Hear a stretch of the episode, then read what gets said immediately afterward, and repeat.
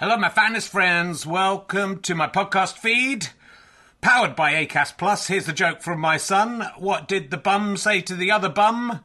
That's a bummer. You know, not for everyone. Uh, so, uh, look, thanks to everyone who's come to see the previews of Can I Have My Ball Back? It's been going really, really well, and uh, really pleased with how the show's turning out. It's officially on tour now from Wednesday. I'll be at the Leicester Square Theatre. A couple of tickets left. Lots of press coming to that one. It'd be lovely to sell out, but there are a few other London gigs not selling as well. So if you're going to come to London, maybe look up those other London gigs. And then this week I'll be in St Albans on Thursday, Gloucester on Friday, Chorley on Saturday, which is sold out. You can join the waiting list. And Glasgow on Sunday, two shows. I think the earlier show is sold out. Check, check with the venue, but the later show has some availability. Come along if you can. If you enjoy these podcasts and like them being free, then the great way to pay me back is to buy a ticket to a show or buy a download or a book from gofasterstripe.com. But you could just keep listening for free as well. That pays me back also. So, you know, no no pressure. But I'd love to see you there. If you just know me from the podcast and don't know me as a stand up, I'm pretty good as a stand up. It's a good show. I think you're going to enjoy it. It's only made about seven men faint so far. So, you know, are you brave enough to take the challenge? Let's sit back, relax, and enjoy whichever podcast you're listening to now. Cool fact a crocodile can't stick out its tongue. Also, you can get health insurance for a month or just under a year in some states. United Healthcare short term insurance plans, underwritten by Golden Rule Insurance Company, offer flexible, budget friendly coverage for you. Learn more at uh1.com. One size fits all seemed like a good idea for clothes Nice dress. Uh, it's a it's a t-shirt. until you tried it on. Same goes for your healthcare. That's why United Healthcare offers a variety of flexible, budget friendly coverage for medical, vision, dental, and more. So, whether you're between jobs, coming off a parent's plan, or even missed open enrollment, you can find the plan that fits you best. Find out more about United Healthcare coverage at uh1.com. That's uh1.com. Welcome to the Leicester Square Theatre. Please welcome a man who's had a shit against a wall 50 yards from his own front door. It's Richard Herring!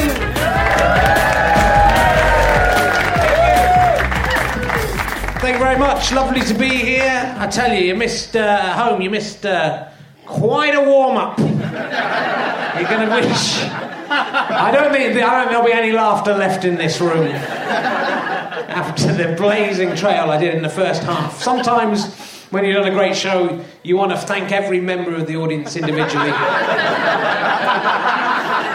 Tonight that will be possible. But uh, welcome to Richard Herring's Leicester Square Theatre podcast, or as all the cool kids are calling it, Le- Leicester yeah,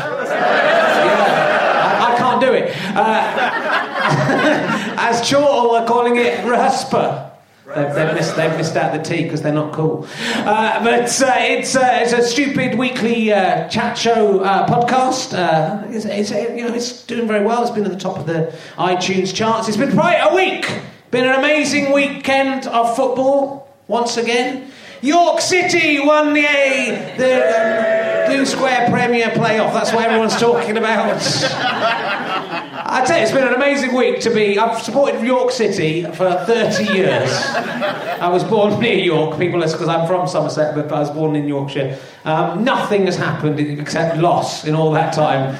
This week we've won two tournaments at Wembley in eight days. I don't really know how to react. It's. Uh, I'm feeling a bit bamboozled. I don't actually like it. I only support them because they're shit. And I don't like football. But now I've kind of got sucked into it. I was crying yesterday. It's kind of. It's kind of. It's, it's, it's character building. All those people who support Chelsea. Oh, yeah, is that you? You, need, you don't understand what's. Why support a team that's always going to win? That they've paid loads of money and they're going to win. You want to support York City and then 30 years and then they suddenly win and it's fucking mind blowing. so anyway, they're going to be playing league football. I hope you will all follow them uh, next year. York City. Fuck. So that was very, very exciting news for me. Um, and it got, it got me, I had a dream about York the, the, day before that I, that I was playing for York City, which has become my default dream now. I've never been good at sport, certainly playing football. Like my old dream used to be uh, doing my maths A level uh, again, even though I was in my 30s or 40s, having to go back and sit in my maths A level. Sometimes doing like a, I was doing a play and had not been given the script. But now it's that I'm watching York City and then have to go on and play for them. And I'm seriously pretty good.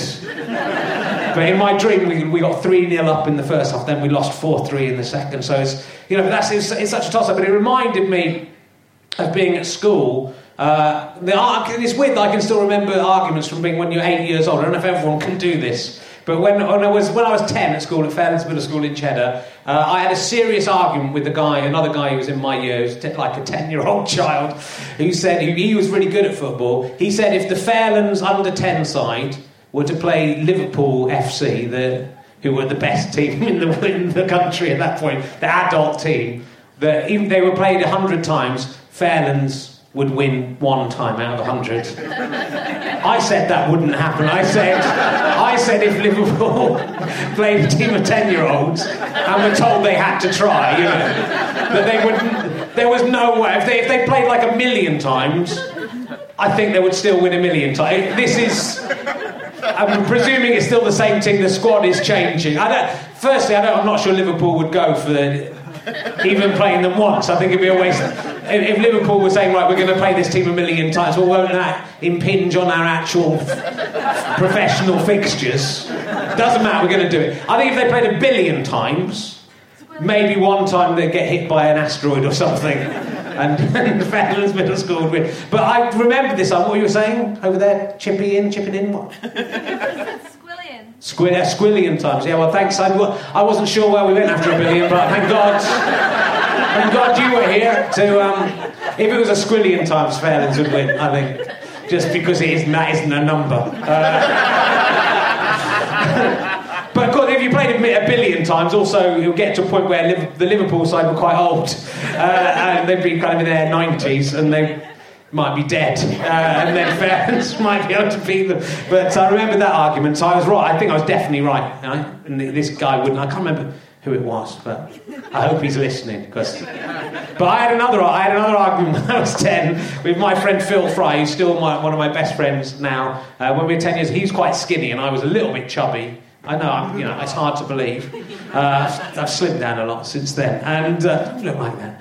Uh, and uh, he said if there was a famine or we were we were on like a desert island or something, that he would last longer than me. I said I would I would last longer because I had the reserves of fat to keep me going, and he said he would last longer because he was thin. He would get by without so much food. I would need food. I think he was wrong, uh, but I'm still not sure. At the time, I wasn't sure if he was right, but I'm still not sure. But it's good. That, I don't know if anyone else has those where they keep them going. I might ask uh, Charlie if he's got any of those uh, to keep him going. Uh, and the big news this week uh, was uh, uh, Derek Acorah, or Acura, has got into trouble because. And this interests me because he said um, that he's been speaking to someone from the spirit world, not Madeleine McCann herself. She's kept tight lipped. Uh, he, uh, he has. What? You're making up your own jokes? He says, There's no joking, there's nothing disgusting in there. Just kept quiet. Uh, he's, uh, he, the, the source from the other side said, Madeleine McCann is not on this earth anymore. Right? People are upset about that because they think it's sick that Derek Acorah uh, is claiming, is making this claim. Hey, I mean, it's kind of an odd thing to do if you have that channel to the other world uh, and you find out that a child's dead, probably the most sensitive way to let the parents know isn't to announce in a national newspaper. If I, if I had that, I probably would ring them and go, I've got some bad news for you. It's kind of an oddly worded thing, that's what I don't get about it. it. Is that Madeleine McCann is not on this earth anymore. If she was dead, you could just say she's dead. Seems, and that's what he's, interpreted as. But it seems to me that Madeleine McCann has been abducted by aliens. That is the. Why would you say? Why would the spirit talk in this kind of odd? She's not on this earth anymore. She must be. So that's uh, that's uh, that, that's kind. But people got very cross with it. But that's what his job is. His job is to be, get say horrible things to, to, emotionally vulnerable people. So it's kind of it's kind of odd that people have got upset about it. Oh no, now that's gone too far. Now he's talked about a famous, possibly dead person. Now we can't we can't have that anymore. But we, you know, if you can speak to the dead, which you can. I, I talk to the dead all the time. Thing is, they don't talk back to me. They just stay silent when I'm talking to them. But uh, you can, you know, if you could, you could find out some amazing things. All these people do, these mediums, is to find out things that you already know and the first letters of the names of people you know.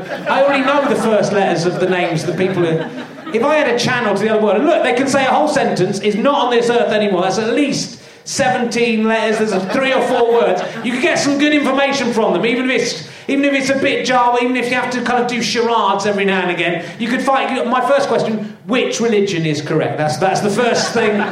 What, what kind of heaven are you in? Is it which? Have a look. What? Who is God? Let me know. Who I, that's the first thing you ask, right? And uh, secondly, you know, where is some pirate treasure hidden? That'd be second. I would, I want to know some property. The fact they can only tell you things you already know, that makes, even if it's possible to do it, it makes their service useless. So I don't, he's, he's obviously a twat anyway, but uh, it's not the point. So anyway, but uh, and uh, Mark Zuckerberg is that his name? Uh, Zuckerberg anyway from uh, off of the Facebook. I call it the Facebook still. I think that was a better name for it. I think uh, I think that bloke from NSYNC was wrong Totally take that off. I think it was a mistake. I think it would be worth about 500 billion if it was the Facebook. Facebook. Anyway, he's worth. He's lost 1.8 billion pounds today. Yeah, he's only got like um, 20. I don't even know how many is it? It's 100 billion, wasn't it? He was worth. Uh, I, don't know, I, I, think that's too much money, 100 billion. I think if you've made 100 billion pounds or dollars, probably time to retire. I would say it's, there's a point where you go, that's pro. I think that'll probably see me through. I'll just cash these. I'll cash these in now. What are you waiting for? I'm just another hundred billion, then I'll just be secure. It's not like he spends any money on clothes or anything. He's not. Have you seen him? He's not. He's got no interest. He's got married as well, so copying me. Uh, but I'm kind of hoping, you know, I've, started a kind of free, because he did it all for free to begin with. It's the same, I'm a very astute businessman. like uh, Mark, is it Mark Zuckerberg? Is his name Mark? I want to call him Mark. Yeah, it is good.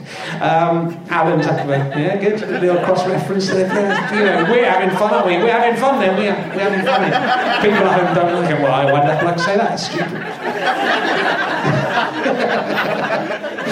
But uh, anyway, I'm hoping that this. If you all want to buy shares now, sell your shares at £38 a share.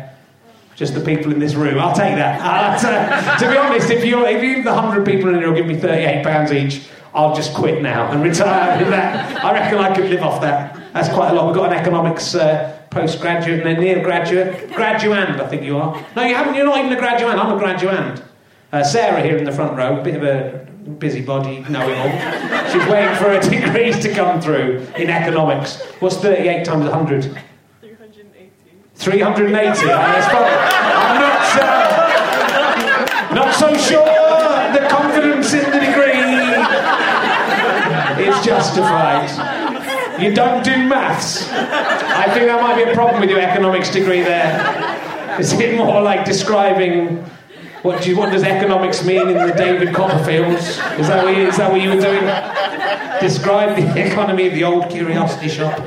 Um, well, that's good, nice to. Any luck in the interval, Mark, Alan, and Sarah? Uh, Joy, in fact? No? May. May. I can't be expected to remember everything. Uh, it's my wife's middle name, Joy. That's why I kind of got. That's why I got into got into that. I sort of just started imagining you or my wife. You know, within the bounds, it's all I'm allowed to do now, but within the bounds of this podcast, actually, I've made an arrangement with my wife that, admittedly, she only heard about when I mentioned it last week. I don't think she ever listened to it at the end of Fringe podcast. I've imagined an arrangement with my wife where I'm allowed to have sex with whoever I want during the podcast, during the actual recording. So if you fancy hopping up, uh, we can give that go, and that is all right. With and I will still remain married.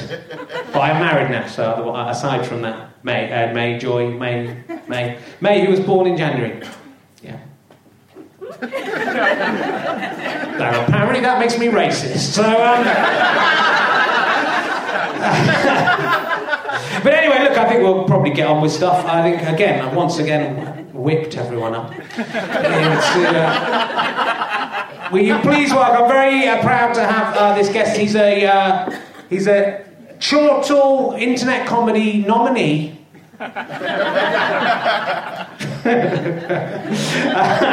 which uh, I, I won it. I won the. I won it. Uh, and uh, amazing, he's a Renaissance man. Got, there's a lot of things to talk about. Will you please welcome the incredible Charlie Higson, ladies and gentlemen? Here he comes. He's got. Are you drinking? Are you drinking Foster's beer? Is that, are you allowed to drink? Funny enough, I do actually like Foster's beer. I do like quite a lot of it because it's not too strong. That's good. Well, Yeah. because you see, I grew up. I'm quite old. In the days when beer wasn't very strong, and you, you would you would you would know how many pints of beer you could drink of an evening. Yes. I, you know, I don't want I don't want to get absolutely smashed out of my head. I enjoy drinking beer, and lager nowadays is too strong. Right. This isn't a great advert for Foster's. I'm not sure they'll be delighted. The great thing about Foster's is it's weak as piss. You can drink, It's another six actually. When Foster's first came over here, Yeah. it was probably the strongest lager you could get. Mm. And I've stuck with it in the middle there. And the rest of the lager's gone way over the top. But uh, so well, let's talk about uh, about your uh, Actually, short we- losing podcast. Oh. All. no, I wondered who'd won that. No one else but me. I've won it two Well, years running. I'm like the York City of the internet. what, what was it you won it for? Um, for well, this year, just for just generally being brilliant on the internet. Last year, better than everything else on the internet, including the Facebook. Uh, and uh, and last year for as it occurs to me, but you weren't up again. But I beat the Fosters. Uh, the surprisingly, I, mean, I wasn't surprised about the Fast Show, but Alan beating Alan Partridge was a surprise. No, I mean the only consolation for, for the only consolation for me in it is that um, Foster's paid us huge amounts of money. Yeah. yeah I don't- I'm not. I'm not. I'm playing the long game. I'm doing. Yeah. I'm doing the Come back in 20 years' time, I'll be worth $100 billion. This, this month, I'll be sitting here on a bed of $100 billion. I'll have changed every seat, would just be made out of dollars. The stage will be made. I won't be able to spend. What would you do if you had 100 billion? I mean, you maybe you have, you are quite successful. Could you, Well, not could you spend 100 100 billion. Could you spend $100 billion? The problem is, no matter how much money you've got, you always want more. There's always going to be someone. Not you move up hundred into an. He, you see, Mark Zuckerberg now is probably mixing with all these Bill Gates. I think, oh, I wish I had as much money as Bill. Yeah. He can buy a whole country. What, do you- what would you do with it? What would you do What with a country? Yeah. Would you move it You'd have a laugh, wouldn't you? That's my country. I do what I like. Would you make your own laws? Yeah. Uh, which which And- laws would you abolish? Well, I, I hadn't really thought it through. That I it's only just come up now. Well, you seem you seem very excited. That's all when, they, when it came up. I thought, there's a man who's got this planned out. He thought, when I'm making my first Well, I would. I would. I would um, I'll get them to make a cheese and name it after me. That Probably- my, someone would probably do that, ambition. I could probably make that happen from there. Through, this podcast, through this podcast, I could probably get someone to name uh, a cheese, the Charlie Higson cheese. I know a lot of people in cheddar for a start. So I don't want. I don't want an already existing cheese just renamed. Well, Oh, no, be we're not going to rename cheddar Charlie Higson. I'm sorry, that's not going to happen. Well, if you We're having owned- a Charlie Higson Well, you know, if you owned England, you Yeah. could do that. You can change cheddar to, to be Charlie Higson cheese. If there are any cheesemakers out there listening, let's just check there's no one in. I mean, there's quite a lot of people here. There probably is someone. no, I mean, it'd be unlikely they actually make cheese. Just someone involved. Anyone involved in dairy products generally. So, well, that's, that surprises me. But hopefully, someone. Uh, there may be someone. If anyone wants to name a cheese, Ch- Charlie Higson cheese. And then maybe a Richard Herring cheese, and maybe we can have an award for the best of The those best cheeses. cheese. the best cheese named after a 1990s uh, TV. And you could, you, could, you, you could win for a cheese that, you know, uh, connoisseurs like, but nobody buys much. And I could win for a big mass market cheese that loads of people buy, like cheddar. Yes, it's sad. It's sad. I'm happy with that. So you were actually you are born in Somerset. Did you grow up in Somerset? Uh, no, I, I remember nothing of it. Ah. Uh, I was born there, and my father moved around a lot for, for his work. Sorry, I was going to It's say. not- I was it's gonna, not a great I was going to say something awful, and then I thought I bet you're not Andrew Collins, so I won't. I won't. I won't, I won't go there. What did your dad do? He was a serial killer. Yeah. That's what were Mine was still say. worse than Well, that. he was an accountant. He was an An accountant. accountant, a travelling accountant. Look, it's not an interesting anecdote. Why was he? Why was he moving? Well, because he would get he would get attached to a company, he'd Yeah. have to go and work for them, and then he'd get attached to another company and go work for them. Would he know what 380 times uh, 38 times 100 was? Yeah, three thousand eight hundred. Yeah, he's good. He's passed down. I mean, no, there is nothing funny to say about it, but I mean, I must warn you before we proceed too far Yeah. that I am a notoriously boring interviewee. You did very well. No, I wasn't John- expecting cheese to come up so soon. I thought, cheese will probably come up somewhere, but not straight away. Jon- Jonathan, Jonathan Ross did once, actually, and this is absolutely true, he fell asleep whilst interviewing me. It's a true story. He was making, he was, he did this program. It was a kind of entertainment program for in-flight TV. I think it was for Virgin or something like that. And they did all these pre-recorded interviews, and it was a kind of entertainment show. And he was interviewing me about what I did, and it was done in, you know, when you watch all those list programs, yeah. and you see people being interviewed, you think, well, they've got a nice house, or wonder where that is. It's all filmed in like hotels and clubs and restaurants around London. Yeah. And this was in the basement of this sort of fancy Turkish restaurant. It was quite a warm day. He'd been there a long time, and he, he apologised before we started. He said, "Oh, I'm sorry, Charlie, a bit hungover, it was a bit- a hard night last night." And we started talking, and I've got this habit in interviews where I stupidly answer the question that's asked. Which, and you know that interviews actually just you're trying to prompt someone to just say something funny and do impressions or something. So I would give long, involved answers. And we were halfway through this interview, and he'd asked me this question, and, and I was giving this long, involved answer, and I looked over at him. And he was doing this kind of comedy falling asleep face.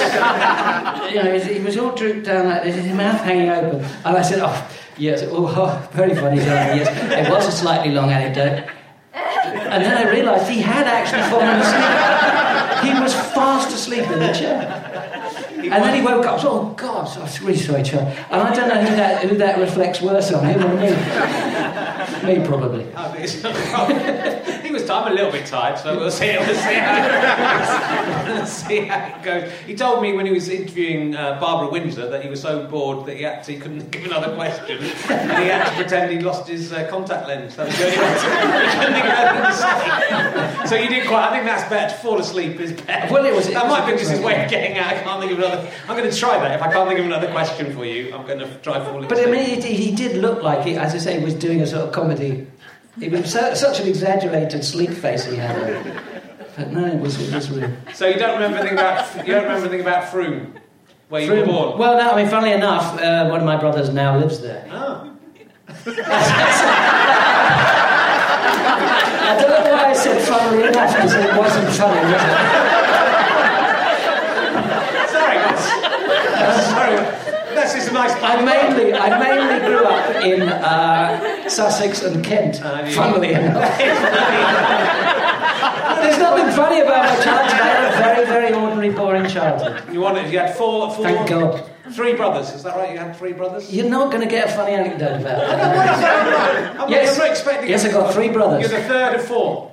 Three of three out of four. Yes. How's that being the second last child? Is that why you became a comedian? Everyone's got theories about the, you know, the, the first, second. I've not four kids is quite a lot, though, isn't it?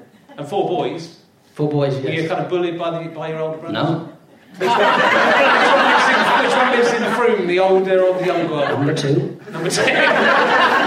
That's a typical number two child going back. Was he born in Frome? He thought, I better return to like No, a spawning born I'm going to have children I don't know where he was born because my father moved around a lot. I I obviously wasn't there. I wasn't even born. How would I know where he was born? Why are we talking about I know where my brothers. My dad moved around a lot as well. Yeah? Keith Do you know where all your brothers were born? My brother was born Oh, in, uh, in Halifax. My sister was born somewhere. um, I don't know where my sister was born. Wow, that's, that's blown my mind. Maybe she wasn't born. Maybe she kind of was hatched out of a pod. Why would I know where my brother was from and not my sister? It's like my parents. Maybe she's adopted. Oh, God, I hope she is. I hope, my, I hope my nephews and nieces are listening to this, and that's the first. Won't be the first revelation I've accidentally given them uh, about my sister, assuming they knew it already. Ooh, uh, good. I, see, no, no, I was going to have a kind of Somerset off with you because actually I wasn't born in Somerset. I was born in Yorkshire, hence that was born in York City, and then my travelling yeah. serial killing rapist father moved to working working in different schools, moved down the country to Leicestershire and then to The cheddar, funnily enough. The cheddar. no, I can't. I've got nothing to say about. it. I mean, I like Somerset. It's a very Yeah. nice, nice country, and I think you know, West uh, West Country people are unfairly maligned. They're no more stupid than anyone else. A bit more stupid. So there's loads of stuff to talk about because you have done millions of thousands of things in your life. You've done squillions of things. I think would be the, the best way of looking at this. And uh, I was looking at your, and, and I do vaguely remember, the, the Higsons from the back in the 1980s, but I've been I've been revisiting. You're you're a you're a proper you're a proper rock pop star rock star. I was a pop singer, yes. Sort of, you're a punk sort of. Well, it was head. punk funk we did. Yeah. It was a sort of uh, forgotten movement of the early 80s. Uh, well, Pigbag are probably the best known Yes. components. They had a hit. Someone, someone, uh, Alid um, T. Alid Thomas, Alid ninety nine Jones. from Twitter, asked Yes. someone stole my copy of Conspiracy. Uh, do you have any spare ones under your bed? Is what he asked. I, do- I, I think I've only got the one copy. Have you? But you can, uh, I think you can download it now. Ah, that's not that's not as much fun. It's not much fun. Did you ever find out who stole your bongos? No, we see, it was a lyric from a song. It wasn't real. I assumed you had written it from life. No, no. You see, that what people don't understand is that most song lyrics are just made up stuff, and they're not all real. Okay, So, you know, I had a song where, where the chorus was "Who stole my bongos?" It's a good song. Yeah. I mean, so, seriously, let's try and get back to number one. I can do that for you. only because only you don't really have to sell many records to get to number one now. Everyone at home go and buy uh, Conspiracy if it's there on iTunes. Our our highest uh, chart position was seventy-two. Was it? Yeah. With a cover version of an Andy Williams song, "Music to Watch Girls." Yes, Play. I heard. I, I was listening to that today. I But you know, we still sold more records than the current number one. but no, it was a fantastic thing to do. I mean, you know, I did it straight out of university, and I was I was a singer for six years, and that's how I made my living by singing. But that's incredible. Now you're a proper rock star, and you're called Switch. I was called Switch. Did you actually like? Was it like Bono, and you insisted? Was it like the Edge? Now, what happened was, um, as I was saying, I had a fairly normal, boring childhood. Uh, um, uh, and I was at school, my main schooling was in Sevenoaks in Kent, commuter country.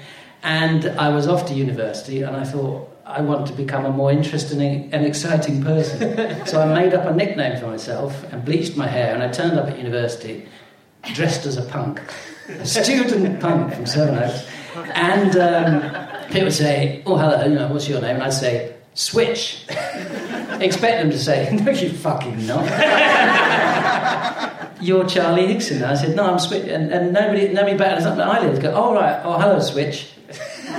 And everybody called me Switch. It's brilliant. It's fantastic. You can go to university, you can completely reinvent yourself and make yourself up as a new person. So I became Switch, the punk singer. If you'd been like a, massively popular star, that would have been your name for the I rest still of your well, life. funny, funnily enough, I've got to stop saying that and then having a very dull anecdote.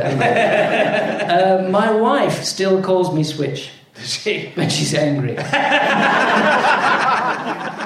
uh, yeah, so, um, but no, I did, people just called me Switch for years until, um, then funnily enough, my family, my family called me Murray. okay. When I was growing up, I was called Murray. So why it's your middle name? No. No? Yes, it is. Oh, it is. But my, my, my father, being an accountant, he, he, ord- he, he, he wanted us properly organised. So, Yeah, it'd be in alphabetical order. yes. My eldest brother, my eldest brother's called Andrew.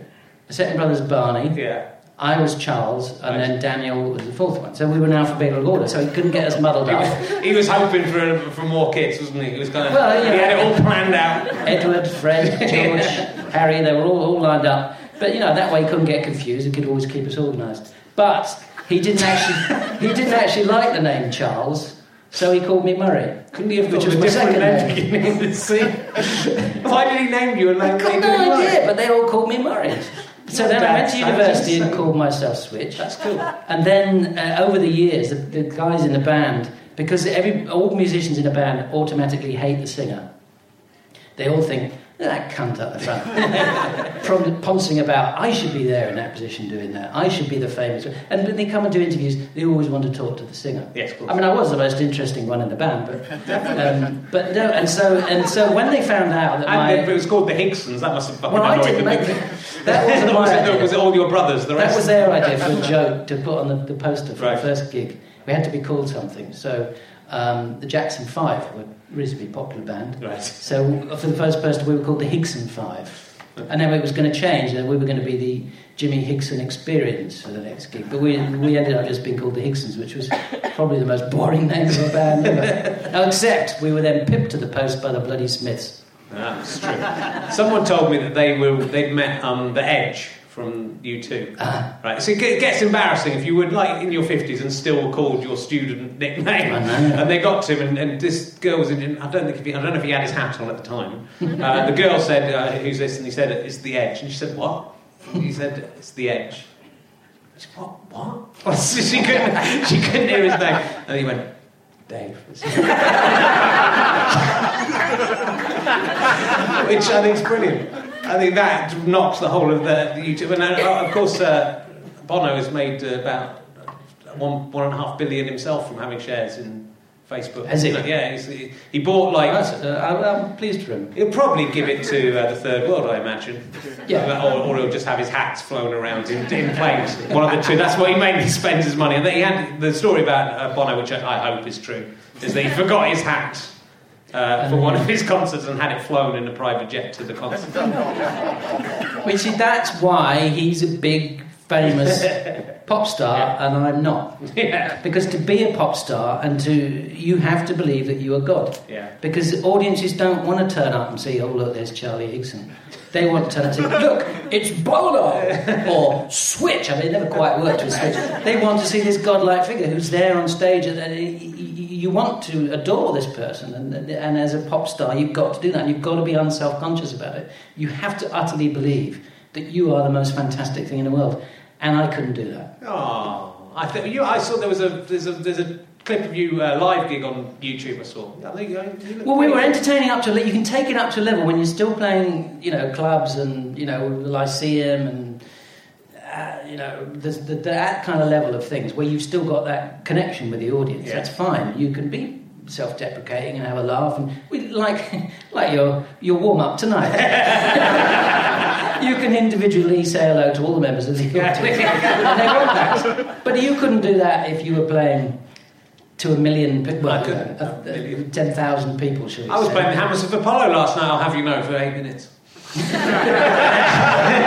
It was fucking So amazing. yeah, you know, it's the same. It's exactly the same with a comedian. You've got to go out there and go, bang! Look at me. This is what you've come to see. I'm going to be really funny. I'm going to sing amazingly, and the audience want that.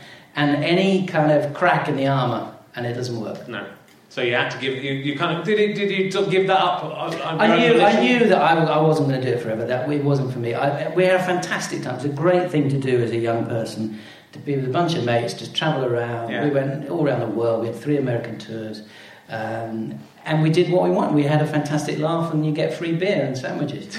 um, but you make no money at it. Everybody says these days, "Oh, the music business, you can't make any money anymore." It was only a tiny, tiny percentage of people at the top who ever made that money. Yeah. Most people in the music business make nothing. In fact, most people in the music business end up owing money. Yeah. Because you get flown around in jets, you get flown around the world to make these amazing videos, and then you realise that you, you're paying for it all. Yeah, and you got your hat And- in a different plane. Why did I do that? Why did I? Why didn't I just take the hat with me? know, Why didn't um, I could have had it? And, you know, and, and I had a friend who was in quite a big band, and the band broke up, and that was the end of the thing, and he said, well, I'm going to move on and become solo, and the radio, and the record company said, will you owe us a million quid? Right. That's the music business. but no, I knew I didn't want to do it forever. I, I, I love doing it, but I'd reached a point where I thought we're not going to get any bigger, and I don't, I can't see myself doing this at 52.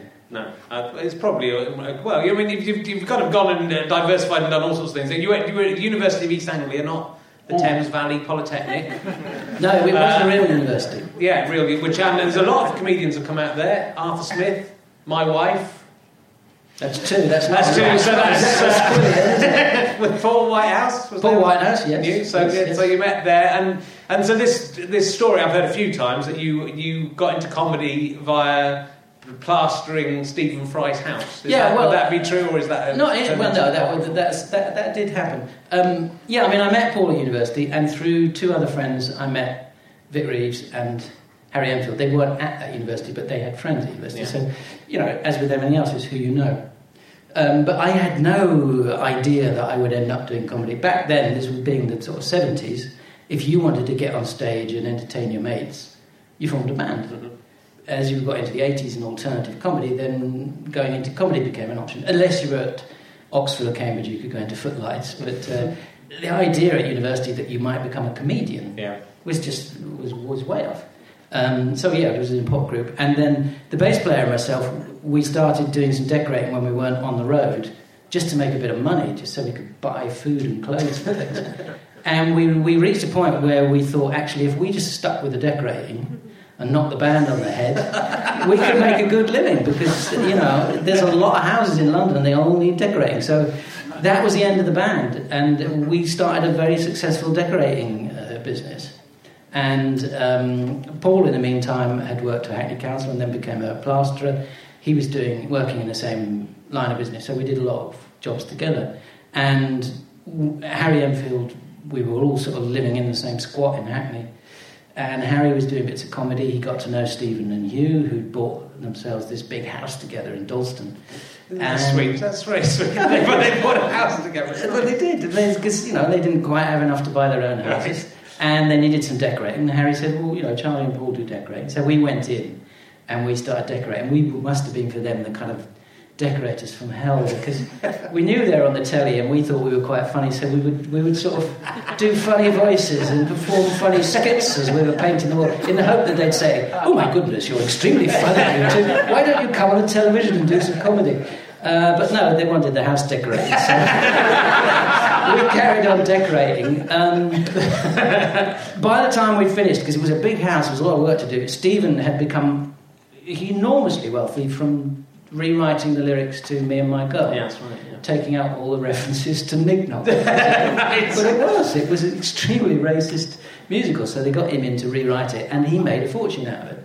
And so he could go and buy his own house, and Hugh went off and bought his house. And by that time, uh, Paul and I had started writing for Harry, and we made enough money, we bought the house off him. Right. So you plastered it yourself, and then you were regretting doing a Well, bad job. well, at least we know we did a very good job. Did at you? least we knew the decorating was good. Can you still do plastering now? Because I'm having my house done up at the moment. It's quite expensive. Like, do you want to do Well, another Paul- comedian's Paul can house? still do plastering. Yeah, yeah, yeah. I might get him over. What's you know his rates are for Well. I don't want him doing like funny characters and stuff. When I'm around. well, no, I wouldn't No. get him in there. No. So, but you also did you cr- come up with the idea of loads of money, which was the big was it was that you and Paul that came up with it? Well, uh, yeah, well, sort of. Um, uh, Paul came up with the, the Stavros voice because Paul works uh, with a guy at Hackney Council who was a great mimic, and he used to he used to do a, a sort of London Cockney Turkish stroke Greek accent, which Paul started doing, and then Harry started copying Paul and said, "Oh, can I make this into a character?" right. And um, they did it on Saturday Live, and Harry got me and Paul in to help him write it. What about the guy who did the voice originally? When He I was still, uh, he's he's, he, in fact, I think he still is working. Does he stay there? No, I'll stay. He in. doesn't. He doesn't want the, the showbiz lifestyle. or any of the money from the adverts and stuff that Stavros. No, he doesn't want any of that. what I mean. But actually, he's also the, uh, he, he, he did quite a lot of voices. In fact, the Ron Manager voice was one of his. Was it? Yeah, uh, and also, and also the guy that's, that suit you said, but, but he was a real bloke. He actually worked at Hackney Council. Right. Guy, and when Paul Paul would go in the morning, he'd say, "Good morning, sir. How are you today, sir? You were out with a lady last night, sir. Did you want to, sir? Ooh, suit you." Nicked it entirely off this guy at the Council. He was dead, so he won't get him. But no, Paul was always very good to his to his chum at the council, and we did used to give him some money off, No. off the back of the flash show. But uh, but back to loads of money. Oh gosh, have you been watching those Parkinson interviews? no. Oh, they're great. Am I, are you saying I'm, I'm, I'm, No, no, I'm it's just- you're saying that because I'm as good at Parkinson's No, as no, no. interviewing. Have you got I so just- good at interviewing because you've been watching great Parkinson's? because everybody on there, they'd all come on completely pissed. Yeah. And smoking their Yes. heads off. Fantastic. Richard Burton got through about 12 packets of cigarettes. And there's always Peter Cox, loads of Peter Cox. and droning on about something. And I, you know, I was quite jealous. I wanted to come on tonight and smoke. like Yeah. that, but I don't smoke. It would have been awful. and we've been shut down because it's illegal for us to do that now. Yeah, I could have got one of those toy, you Yeah, know, as, that as a child. Um, no, loads of money. Well, uh, we, we, so we, we're doing this stuff with with um, Harry, uh, but also when we were working on jobs together, Paul and I, we would pretend to be working class as as an act, and we'd, we'd pretend to be builders. We were living in Hackney. We knew quite a lot of guys like this. And that was one of the funny voices we would, we would do around at uh, Stephen Hughes. And uh, Harry, meanwhile, was also trying to develop a character along these lines. And we sort of put our ideas together with his idea. Because he'd been, he'd been uh, no, in fact, it was a Geordie friend of ours, had been on a cross channel ferry and they got caught up with a load of Chelsea fans who were all on the ferry with them, and these Geordie guys had no money at all, and all the Chelsea fans had these big wads of cash, and they were taunting the Geordie fans, going, "Look at that, Dave! You've not seen that before, have you? Loads of money!" and that's where it came from. And Harry heard that, and he thought, "Well, yeah," and we thought, "Well, that's a nice little line you could use to set the character up." But Harry, you know, he's very focused and he works out what's going to work. He said, "No, that's the whole character. He's going to come on and he's just going to do that." Right. And it worked, you know, you just keep repeating it and repeating it. But the amazing thing about Loads of Money is the entire kind of screen time that he was on was probably only about 20 minutes. So it was Saturday Live. It was Saturday Live, it went out live. Uh, he would do three or four minutes a week, and it was over two series. Right. And that was it, but it became this massive character because it, it sort of, sort of got, became a sort of figurehead, a representative of the Thatcher society. And she even said in Parliament, We've been accused of being a loads of money society. What's wrong with that? and in fact, I was, uh, I was in a, um, a uh, sauna. Not with Margaret Thatcher. On, we were doing the fast show, the first fast show tour we did. No, in fact, not the fast show. It was a Harry Enfield tour. On the back of that, we were on tour, and he was doing the characters, and we, I was in the sauna with some businessmen. And uh, I wish it was a funnier anecdote, and it had a, that just happened to be where we were. And this guy said to me, he was a businessman. He said, "Well, you know, what are you doing?" I said, "We're doing a tour with Harry Enfield." He didn't know who Harry Enfield was. He didn't know what Saturday Live was. I said, "You know, loads of money," and he said, "Oh, I thought that was something that Margaret Thatcher came up with." But if she'd been on that ferry, if only she'd been there, no. history could have been very But, you know, different. we, you know, it's good to know that one of your catchphrases is in the, uh, the parliamentary records. It is. Don't think any of ours are. Don't if, uh, Neil Kinnock did us for the moon on a stick once. Uh, but, uh, there we go. But um, so you, you still are you still friendly with Harry? Yeah, Yeah. yeah. How was it? What was it like creating a character and then something you were doing that character and someone took it off and did it and did it at the Well, time I mean, did you uh, mind? I mean, you know, I was a decorator at the time. Yeah. It was just a laugh, you know. I mean, the great thing about Saturday Live was it was live, and you know, there, were- there's a huge rigmarole around most TV. It takes months to make, and it's a long and quite occasionally quite tedious process. This was great. We'd knock about in a week, come up with some funny lines, and Paul and I would go down to the studio on, on a Friday night. Get pissed, sit in the audience, and just see if any of our lines made it into the final show.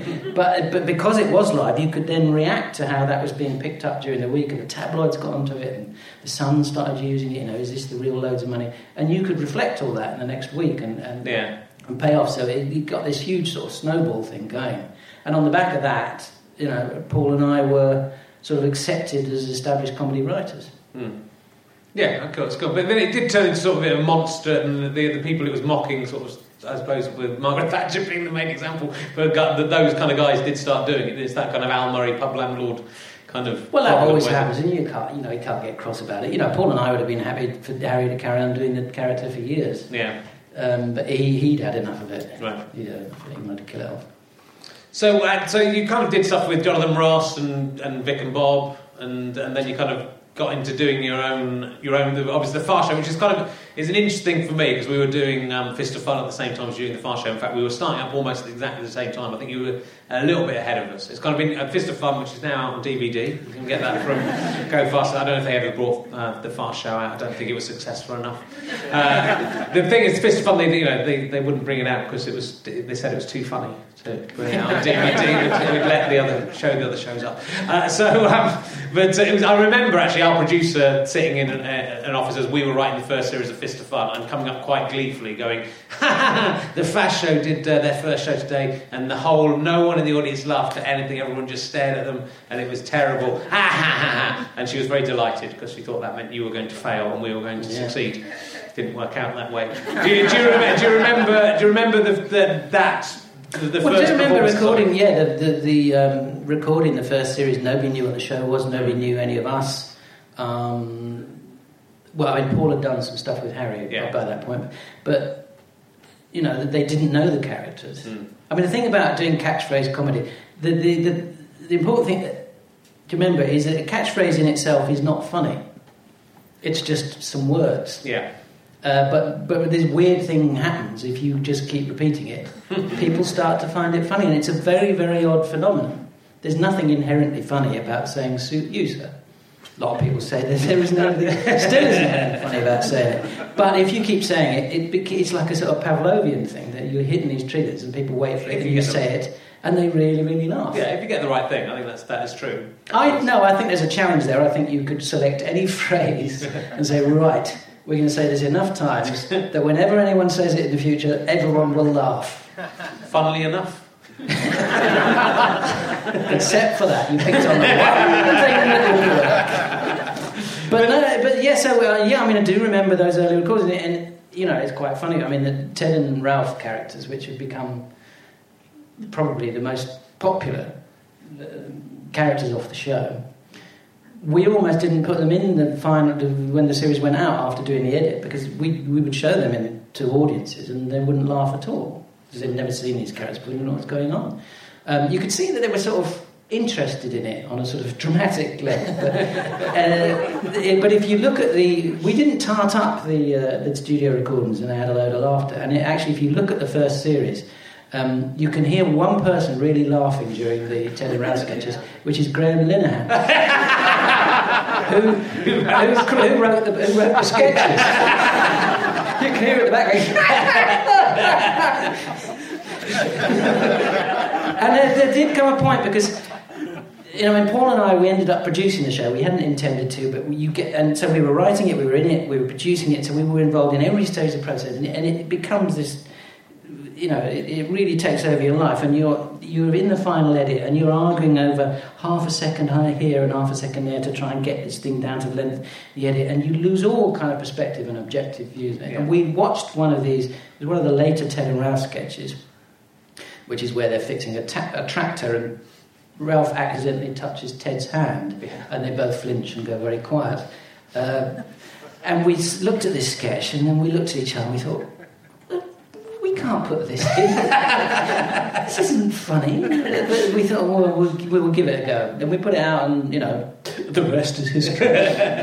well, I think the interesting about that sketch because it was sort of different in tone than a lot of the other stuff. I, I suppose in the well, it wasn't fast for. Well, it wasn't fast. It was very slow. Yeah, but it was. But it sort of stands out as that. That's a really. It is a really clever thing to have done, even if it was accidentally. Well, to, no, I mean, it, you know, it it, fast it as- was thanks to, to Graham Linehan and Arthur Matthews who came up with the character. I mean, we they came in quite late. We'd been we'd written most of the stuff for the series. They'd written some other stuff for us. We were in the pub with them, and we said to them, you know, have you got any other ideas? They said, well, we got this one idea for a sketch. We're not quite sure of it, and they acted it out, the two of them, which is why um, Paul's character ended up Irish because that's how they did it because they're Irish. Uh, and they kind of acted it out, and we just thought there's something, you know. Yeah. They did. The, the, it was the. Um, yeah, you know, it was the first sketch we put out. I think we had this long conversation about mending a fence or something, and then uh, Ralph says, "Do you do you like Tina Turner, Ted?" well, I didn't really know about that stuff. It's just you know, she's doing a concert, and I just wondered. And they acted this out in the pub, and we just thought, I don't know why, but there's something very, very funny and touching about it Yeah. and that's why we went with it. But I mean, I think what what people picked up on it is that there is an emotional core to it, and we tried to do that in all the fast show stuff. You couldn't do it. it suit you. You couldn't really go beyond the fact that they're just two people in a shop who are rude to people. they have. You can't imagine them outside the shop. They have no life, no emotion, and that's why those sketches become the hardest ones to write because you've got nothing except just the lines. Whereas Ted and Ralph, you've got a whole world and all those emotions, and you know, I just played it as I was as, a, as an awkward teenager going to discos trying to chat up girls and being hopeless at it. Yeah. Um, and that's what it is. It's about our, our awkwardness that we all feel. And we, we tried we tried as far as possible through the fast show to make it like that. We, I'm not a big fan of kind of just cruel, nasty comedy, which is look at these gits, let's laugh at them and give them a good kicking. We, we, even a character like Colin Hunt, who is an odious office bore, I wanted to make him real and see the kind of sadness behind that Yeah. facade. And I think that's one of the reasons why the fast show is still quite fondly remembered.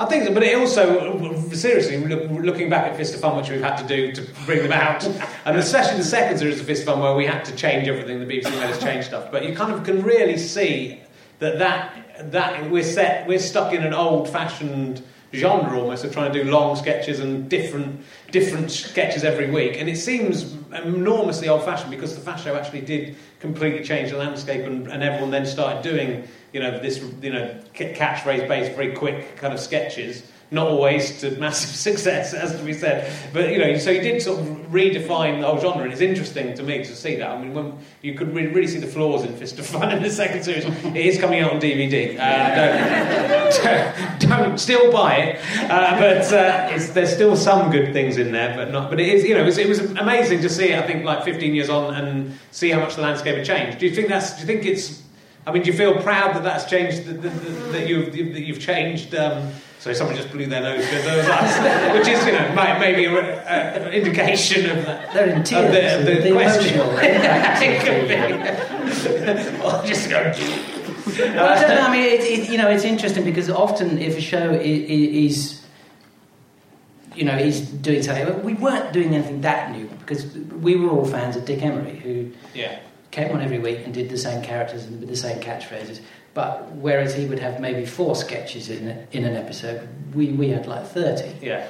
Um, that was the only difference, really, was, and that purely came out of the fact that we were a little bit bored and tired of that whole, the sort of two Ronnies style, long setup for a sketch, which is you've got to establish who all these people are and where they are and what they're doing and blah de blah de blah, and you're trying to work out, oh, that's, oh, I get it, that's going to be the joke at the end, and you're usually there a minute before the sketch ends. We sort of said, well, it's not about the punchline, it's not where you build up to, it's about wanting to see those same characters each week and see what see what they're doing. And you know, some characters like Jesse's diets or whatever, it is just his, his catchphrase and nothing else. And you know, again, why is that funny? You know, this, this week I've been mostly eating yogurt. it's very funny. I don't know why, but uh, Yeah. but again, Ted and Ralph they didn't really have a catchphrase, but people wanted to see him. But yeah, it was it was the speed of it that that, that I suppose it was it changed anything. But but again, if you do something like that, you then get someone else making a sketch show, and a lot of times they'll say, "Oh, we can't do it like that because it's going to be too much like the fast show." I guess. So it's like we've got to do something completely different. I I mean, there were a couple of shows that were pretty similar, but Yeah. only in the way that we. If you watch Fist of Fun again, which I don't think you will, you'll be. Is it on "God, Why didn't we? Why didn't we make that shorter? Why didn't we do that great? This thing, you know, this, you look at the driving instructor sketch, and it'll be like ten minutes long. You think we could have just broken that into ten bits and put it in every week, and it would have been That- much that's, better. that's another thing we hit on. If we did have a big long sketch, Yeah. you again you just put in thirty seconds a week. Yeah, yeah. think, oh, these quick fast sketches. No, you're just watching one long sketch over six weeks. Why is Swiss Tony spelled T O N I? Why? You'd have to ask Vic Reeves that because he first appeared on um, Smell of Reeves and Mortimer. Right. They had written a sketch for their their two uh, Northerners who wear bras or don't wear bras. Who knows whether they really are wearing bras? But are obsessed that everyone's looking at their bras, the bra men, as they're called. And they'd written this sketch where they go to buy a car, and in those days, uh, Vic used to write. write uh, they used to write these amazing scripts. But reading most TV scripts is very dull, but their scripts were fantastically entertaining. Huge, great, thick things. Incredibly long descriptions of the action that was taking place, and also these amazing drawings. I mean, Vic, if you've seen any of his paintings and his books, he does these fantastic paintings and drawings, and he would draw all the characters, and he, and he would and he would illustrate all this stuff. Often, he'd get into big problems because he would sort of draw a character, and he would put in very pedantic kind of measurements. Like the quiff, and it, the quiff, and it would say 4.7 inches, and he would do that just because he was an idiot. And, but then I, as the producer, would have to deal with all these people from the wardrobe department and the props department saying, "Look, I've been trying to make this uh, this quiff. I can get it to three inches, but I'm really." I said, "Just look, he doesn't know what he, he made up that measurement. Just make a stupid quiff." But he'd drawn this fantastic drawing of this character, Swiss Tony, with an eye. He's his car salesman. And he looks pretty well how Swiss Tony looks. There were a few changes. I think he had plastic bags tied over his feet instead of shoes. We changed that a bit. Um, but we did the sketch, uh, and it was just, I was just there to, to feed lines to them, really. Um, but afterwards, Bob got obsessed with it because as we were doing it, I, we were mucking about off camera, and Bob was coming. Bob is the most filthy man you'll ever meet. He's got an extraordinarily grubby brain and, and lifestyle. And he, and he, it's him that writes all the really, really filthy Swiss Tony stuff. I, you know, I can't come up with it myself. It's beyond me. But um, and so, you know, when we weren't filming, he was he was doing all these lines. Oh, making love, you know driving a caravan is very much I can't do it. The problem is because I'm not Bob, I can't do it off the cuff. But he was coming and he kept saying, "Oh, you must do this character again." And I kept saying to Paul, "Well, do this character." He said, "Oh, car salesman is a bit old-fashioned. Don't do that. Not very funny." Eventually, third series, I persuaded Paul to let me have a go at it, and the rest is history. It would be good if it was literally history, all of these things. Yes. In 500 years' time, we'll open the history book and it'll just Yes. all be about the It various fast show characters. we'll have to know nothing about David Cameron or Tony Blair starting wars. I hope It that could- will happen. It could will happen. It could happen. it will. I sometimes think, you know, when you know archaeologists, they try and recreate some society, some ancient 4000 BC society, from a few fragments of pottery Yeah. and some scraps of poetry, and from that they're trying to extrapolate out this whole civilization. but you know, you, you don't know how representative these things that have survived are. It's entirely random what makes it through. So yes. It If- could be If Vic the only scripts, if only Vic Reeves scripts make it through. The only artifact that survives from the last century is one of his scripts. They'd be saying, it's interesting that their quiffs were 4.7 inches long. Now, I'm asking all of my guests this question uh, that I forgot to ask Jonathan Rossett. Uh, have you ever tried to suck your own cock? No? No, that's interesting. Setbacks. Uh, Sixty-nine percent of men have attempted. No, they enough, haven't. Why would According, they want to? according to my question, why that's something to do, isn't it? I mean, not as a as a young man. I think maybe most of them probably do. Probably. No, I, I, I, I have I done. have yeah. never once I'm in my the life. majority. I have never once in my life thought, well, that'd be really good to suck. Well, good. It's just an interesting thing to know. I mean, God, you get other people to do that for you. well, not when I was 14. I couldn't. And pretty much, it's been quite I difficult expect you could. then. If you, I expect you could have done it if you hung out in the right park. Actually, I did once have, uh, when I was uh, hitchhiking around Europe, I did what I, when, I was hitchhiking around Europe and um, I was meant to meet my friend Jeff Quigley at, uh, at uh, Calais, uh, but uh, his, his ferry, we used to go in boats to the continent, uh, got uh, delayed and uh, we didn't meet up. And then we had this kind of rough plan we'd meet up in Nice if anything had gone wrong for some reason. And so I'd gone to this youth, club, the youth hostel in Nice and I was trying to get to the station, and then I was at a roundabout, and this car pulled up, and I thought, oh, maybe this man will help me. And he, said, he, um, and I was like an 18-year-old virgin, very naive country boy, having grown up, grown up in uh, Somerset. And then he just pointed at my cock, and then pointed his mouth, and I was a bit scared and thought, ran well, away. But got to that was my first. That was my first. That was my first opportunity. I mean, you know, if I'd known, I'd waited 18 years. At least he was. Instead, you said to him, no, it's all right, I'll do it myself. I can just get the ending. It's fine. I mean, it's not. It's quite. It's quite nice of him in a way. It wasn't like pointing at his own cock and then pointing at my mouth. It was. It was of ah, for a uh, for a predatory homosexual man in a car. He was at least quite a sensitive guy. I mean, it's quite nice. I wish I could meet him again now and just thank him. And that was. I didn't want to do it, but it was kind of you to, So- to think of it that way around. Oh, fair enough. I'll take you there anyway. But I'm not going to be able to uh, tweet about this podcast or publicise it because I'm now a respected children's writer. yeah, no, you I have better to be not. very, very careful what I say. You do. you do. Well, talking of that, very good, good segue away from. I'm just asking everyone that. You didn't have to Yeah, answer. Um, it was polite. it was it was polite to us. My mother told me to, if a man asks me if you ever tried to suck your own cock, at least answer him honestly. Uh, he definitely. Do you think Jonathan Ross has ever tried to suck his own cock? I imagine his is huge. Yeah, that's what I imagine too. I imagine. So is it the fact that you know your penis is too small to get into your mouth that has made you not, No, not I'm want not to very do flexible. I've got a very straight and stiff back. Even so, that's what I say. Uh, so you have moved into. I've got you wrote you wrote uh, what you were writing quite full on you, before you were writing the the children's books that you do right now. You were writing Yes. quite full on, graphically uh, unpleasant uh, sort of Yeah, I did. murder thrillers things. Yeah, like I wrote four very horrible books in the early 90s. So adult uh, crime books, Yeah. where people do appalling things. So that's worse than just you know self Well, no, it's the one thing I, you know. It's the one thing I, you know I can say because it's like, you know it's like you know if you're in a royal family, Yeah. you're brought up to behave in a certain way and be a member of royalty.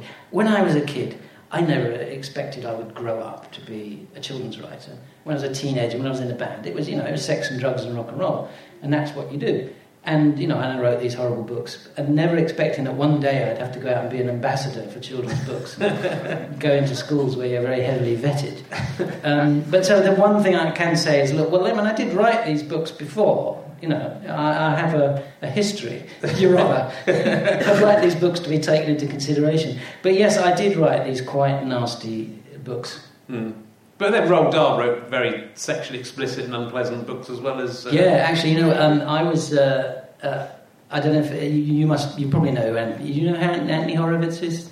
People in the audience. He wrote the Alex Rider kids books, but he also does a huge amount of TV. Yeah. Things like Midsomer Murders and uh, Touch of Frost. Not is not Foyle's War. Ah, yes, that's right. Yeah. And so we've had quite a similar, um, uh, you know, working life. But he started writing kids' books many, many years ago. I I don't know whether you might not be able to use this bit. but he Tell said when he first did a tour of schools, he found himself following in the footsteps of Roald Dahl, Yeah. who had been who seemed to have gone to a lot of the same schools that he was going into. And, he, and, and Anthony said every time he turned up at school, the headmaster would take him to one side and said, Oh, Mr. Horowitz, great that you could come to our school uh, and talk to the children, but you're not going to be like Roald Dahl, are you? Apparently he was appalling. I mean, he notoriously hated children anyway, but he would go into these schools and he was rude, he would make inappropriate comments about little girls' knickers, and, uh, and he was quite. The kids probably loved it. Yeah. But these teachers are going, oh my God. And now these days you'd be arrested, but those days you could do what you like. Well, as long as you hate kids, it's all right. I think it's if you like them too much that you're really in trouble. I really fucking hate you. That's okay. That's fine. Please come into our school. Uh, but uh, but you have me. So was the the, J, the young James Bond books the first move into writing? Yeah, yeah. I was I was approached completely out of the blue by, in fact, my ex-editor who I'd worked with on the adult books. Um, she was working for the Ian Fleming estate, and they were looking for a writer to do these young Bond books. She knew I was a huge James Bond fan. She knew I had three boys, um, and she thought my writing style would work for children. uh, and they gave me the job, which was which was fantastic. You know, to actually write a real James Bond book is is just so exciting for someone who grew up in the '60s like me. A- James Bond was the biggest thing in the world. To sit down and write the words "The name's Bond," James Bond is just. I mean, I just thought this is unbelievable. You had to do more than that, right? That, that wasn't. No, that- that's all the first one was. But no, yeah, but you know, you're writing a real James Bond book about James Bond, Yeah. you know, and I, I got sort of privileged access to the world of James Bond and Ian Fleming's family, and it was just the most amazing thing to do. Did you have any reservations about taking that on? Because that, that often, I mean, it is quite. It's a little bit different than writing a, a Hitchhiker's Guide to the Galaxy. No, I'm going to write the next thing of the Hitchhiker's Guide to the Galaxy. Which I would say is quite a big step. I know. I mean, we see But- when they when they came to me and presented me the idea, I just thought, wow, that'd be brilliant fun. And I sort of quite quickly got an idea of how the book would work, and I thought my kids would love this. Uh, I thought, yeah, fantastic. And I wrote this book. And it was only when I'd finished it, because it wasn't announced till after I'd finished it, in case they didn't like it, in which case would- no one would have ever, ever heard about it. Once they were happy with it and they made the announcement, it was at that point I suddenly thought, oh my God, I've written a James Bond book. this is quite a big thing to take on, and people have very strong ideas about it, and they did. I mean, Yeah, the, the, the internet sites went bonkers. Who is this English comedian writing these bloody? We don't want a Harry Potter style James Bond with him. You know, I'll have a glass of milk shaken, not stirred, and his homework in late. They were incensed, and I would have been the same if I'd heard. Richard Herring. is writing some James Bond books. Fuck off. I would have been exactly the same. But luckily, uh, you know, and at that point I thought, oh, Christ, this could go very badly wrong. But luckily, when the book came out, the, the fans did like it because they could see that, that, you know, I came from a point of view of being a massive Ian Fleming fan, and it was, you know, it was a homage to Fleming. And they, I, I won them round, and the, the, the, the fans do like the books. I've had an idea for James Bond, really old James Bond, right? It's him, it's him like in just a nursing home. And it just is the stuff he's doing. He goes, the names. Uh, I mean, so, yeah, if you want to write them, go ahead. And You're- I'll, you're I'll, not- I- you You're not very good of the at. royalties. Uh, you're not very good at coming up with commercial ideas. About him going, trying to go to the toilet, that'd be one yeah, of the books. yeah, a lot of people really want to read that. Well, you know, just they could flirt a bit with the, the, you know, the nurses and stuff. I haven't thought it all the way through. I No, just yeah. thought, you know, because you've, you know, you've done five of the young ones, and then he, he grows up, doesn't he? don't they? When they're really Then he grows up, you can't do it. Then the, the problem you've made there is they grow up. Then Ian Fleming's covered the next bit. Well, I know, What I'm saying it- is there's it was maybe one- James Bond in the afterlife. One of the tricky things I was faced with because James, Ian Fleming wrote all you know over the course of 12, 13 years he wrote the James Bond books and he tried to keep James Bond at the same age, roughly 35. right. over the course of 15 years, which means his backstory keeps sliding all over the place. So when I was faced with the idea, the task of kind of working out what happened when and how old he was, a lot of things made no sense at all. So I had to kind of fudge quite a bit. Yeah, bloody Ian Fleming, eh? Well, he had no idea. You know, he was making up as he went along. He had no idea. He thought this might might work. You know, he wrote the first one. It was popular. And he wrote some more. He had no idea that that 60 years later, James Bond would still be the kind of one of the best known fictional characters in the world. And you know these films are still making vast amounts of money. People are doing you know do university courses studying James Bond. And he had, he had no idea of that. And you know he would write a book and forget about it. And the facts don't tally up from one book No. to another. I mean it's all over the place.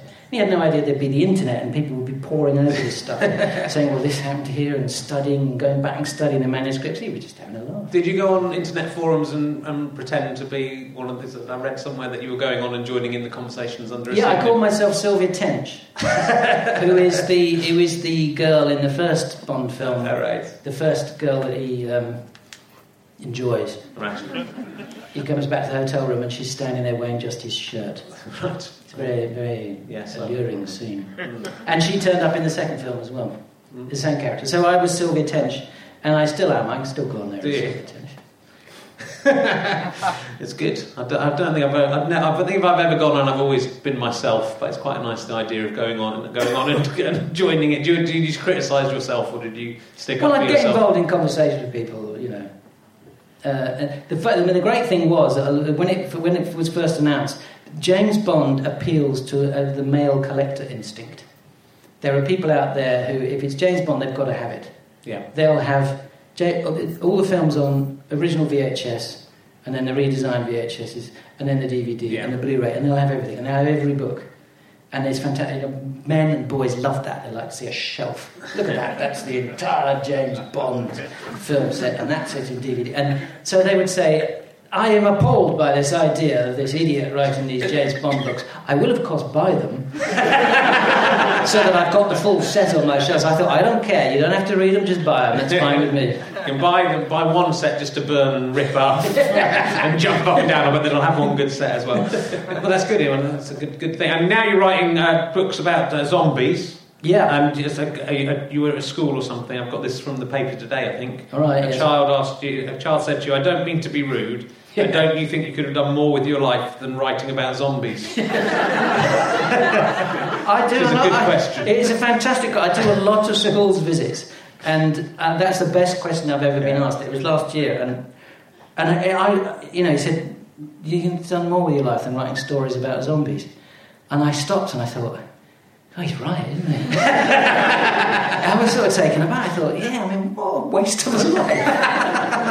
uh, and I thought, no, I've enjoyed, but I've had a fantastic life as a writer. And I have. I've had a, I've really enjoyed everything I've done, and I've loved writing books. I've loved making TV, and you know, being able to be your own boss, right? But and you know, I still get to travel around the world because the books are published everywhere, and. And, it, and, I, and, I, and I sort of rallied and I thought, well, I'll try and fight my cause here. I don't think I won him over. No. But I, you know, it's a fantastic question if you're ever at a literary event. You go to the Hay Festival, whoever it is, you can rephrase it. You know, Hilary Mantel. Hilary, don't, I don't mean to be rude, don't you think you could have done more with your life than write stories about some dead bloke who was around in Henry VIII's time? About five years or so I should be working on it. And yes, writing, writing is a complete waste of one's life. She said, I've had a number 62 hit in the. Br- Fuck you. I can see your knickers. I, see, I,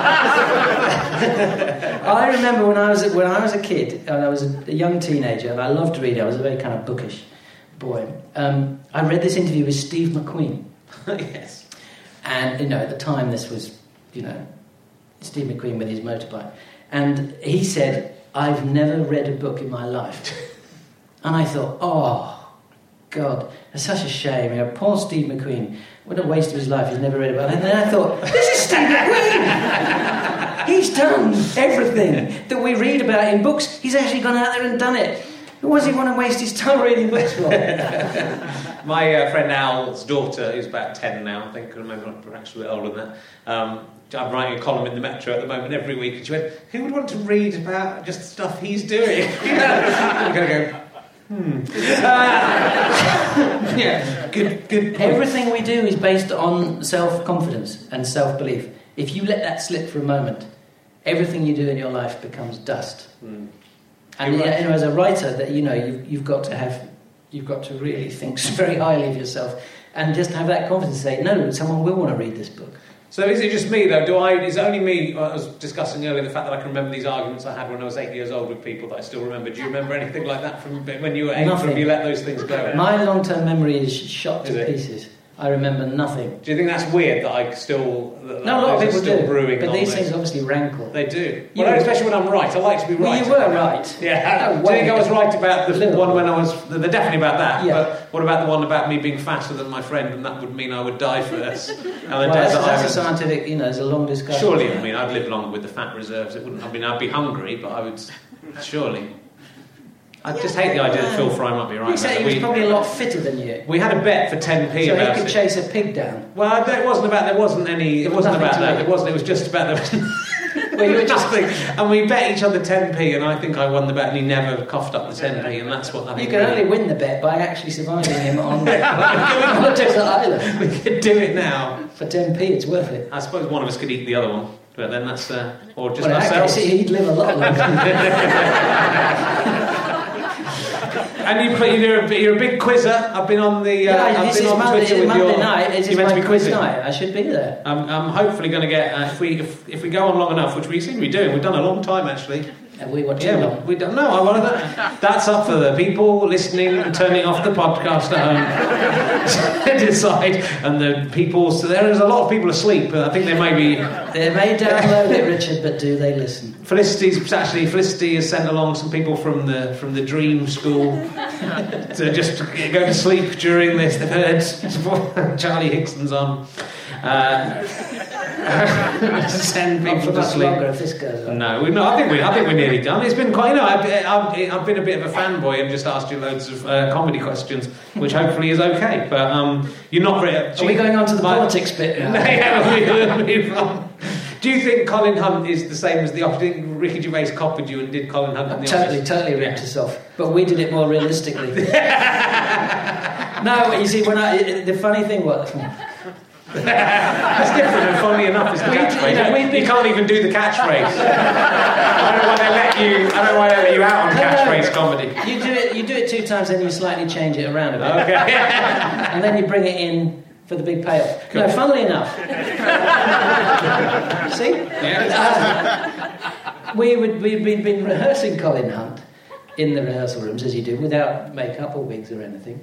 And um, the first day on set, when we're actually there in front of the audience, the first time I turn up with the full wig and costume, and I walked on set, and the whole of the rest of the Fast Show team, you could see their faces drop. okay, what are you doing, Charlie? We thought you were just going to come on as yourself. Why are you dressed in that ridiculous clownish outfit? I said, no, no, it's important for the character. You know, it helps me. To... And you know, but maybe they were right. Maybe he didn't need all those accoutrements because uh, you know, Ricky Gervais, as I say, he did it enormously risky. And you know, it's still is, I think, one of the funniest, top five funniest series ever made. I think. But uh, in fact, I had Fist been thinking. I had been. the top three. I had been thinking of doing a sort of spin-off Colin Hunt sitcom Right. where in the first episode he's told he's got terminal cancer. and then it's him trying to joke his way through it. That man over there doesn't like it. I say, there's a man over there that's going, no, that, that can't happen. But you know, know, but you see Ricky Gervais bit his to it. yeah. No, the, the horrible thing is, it wouldn't have been horrible if you rewrite history. If we had done an off, a whole sitcom, a Colin Hunt-based, office-based sitcom, and Ricky Gervais had seen it and said, "You know, I was going to do a series set in office. I don't think I will now because it's going to look too much like." And he never did it. yeah. Wouldn't that have been awful? Well, I mean, it would have been a shame we lost the office, but think of all the crimes you would have prevented after that. So uh, sometimes you have to travel back in time and kill Hitler. I'm not. I'm not saying Ricky Gervais is that what he's done yet is as bad as Hitler, but you know, Ricky Gervais. We can't judge it because Ricky Gervais isn't yet dead. So uh, when when he's dead, we'll then compare the crimes. I mean, de- I mean, at the moment, definitely Hitler is. You know, if I had to choose who was the worst person out of the two at the moment, almost. I mean, I have to think about it a bit, but it's. I, I think almost certainly Hitler. I mean, you have to balance up the good and the bad. So The Office does help uh, Ricky Gervais, not not Hitler. um, good. Um, so look, I think we can. I think well, you know, I think it's been very. It's been very. I thought this might be an interesting one. I think it's been very interesting. So a butt coming. But oddly enough, Well, I've, I've had a lovely You had a nice time. don't- you- You're flicking through this, but you I'm don't just have having. to ask I'm me just checking. I just wanted to check and see if there was anything. everything. I know it's, it was- I'm pretty good, aren't I? pretty good at reading stuff. Well, you I haven't stayed put all down. Which is a plus for me. Best time ever. But like, this is like an hour and twenty minutes. God. I'm, I'm really tired. I was doing the Hammersmith Apollo last night. I did the Hammersmith Apollo. I did eight minutes of stand up. I was on first, and it went pretty well. Did you, you see it? Yeah. And then we came on and we did the girly Who Smiled Spam from Fist of Fun for the first time in 20 and 70 years. That didn't really work. didn't really work, did it? No. So it was, we kind of had the kind of high because I don't get to perform in the Hammersmith Apollo very much.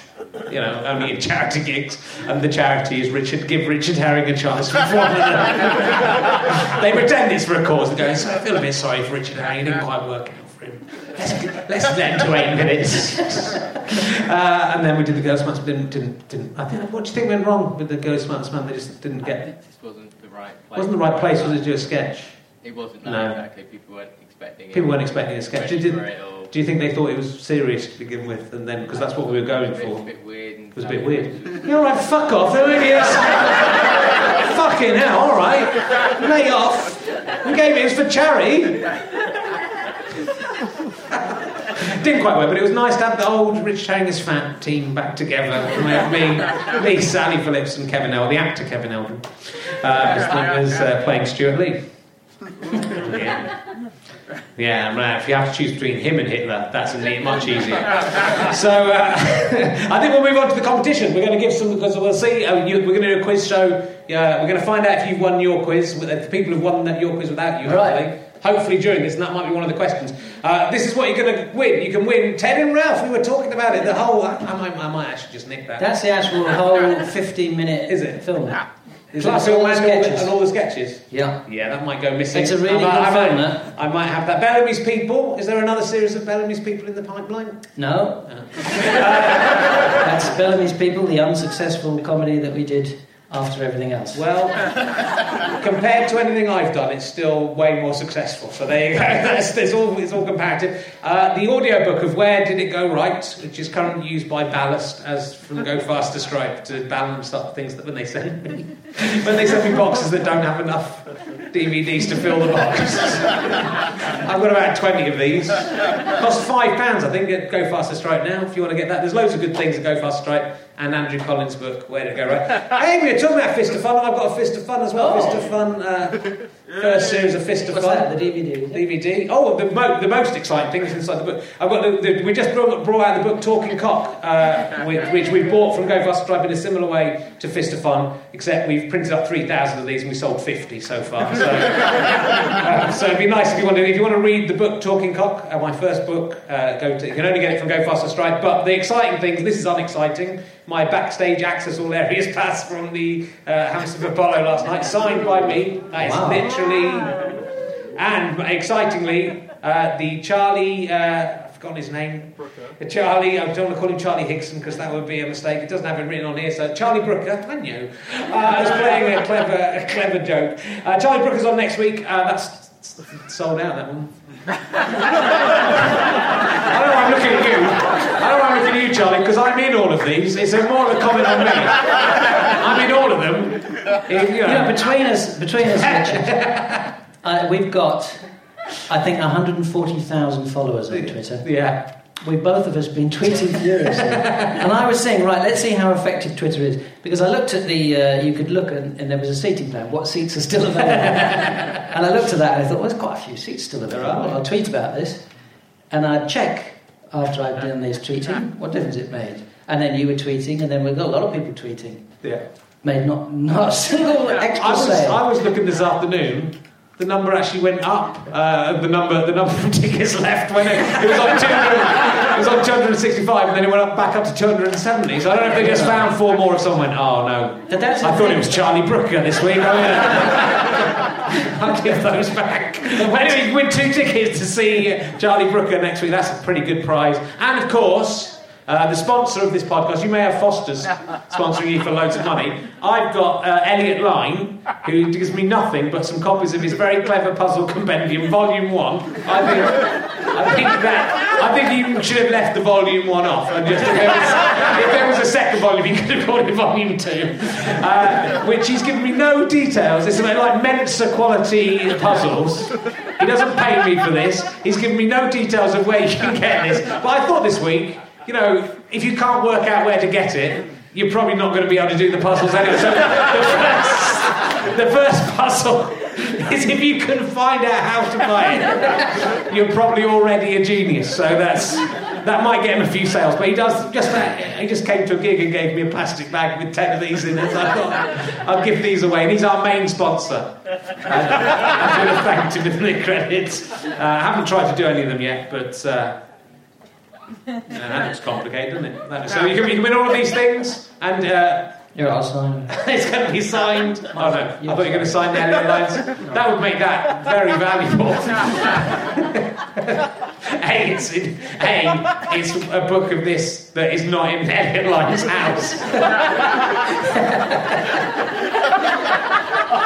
So anyway, what we're going to do uh, to you can win this. We're going to ask you. So we're going to make a series of statements that are either true or false, Christ, and. Um, you have to decide if they're true or false. If you get it right, you can stay. You, you stay in. If you get it wrong, you have to uh, sit down. So we need you all to stand up first of all. We need the lights up a little bit. There's loads of there's loads more people than I thought, which is kind of worse actually than anything. It did sound like there was no one in, and there's fucking hundreds of them. Uh, so if you, we're going to make some statements. If you think they're true, put your hands on your head. If you think they're false, put your hands on your bottom. If you get it wrong, self-policing. Anyone cheating, do uh, punch them in the face. You have to sit down because these are proper good prizes. Uh, I've um, my first uh, my first true or false fact is during the uh, recording. I was just out in the interval. I checked um, the BBC News site, and there's been quite a few deaths recently. I don't know, quite shocking deaths. Uh, probably the most shocking of all uh, is during the interval. I discovered that today, two hours ago, uh, the newsreader Kenneth Kendall died. Is that true?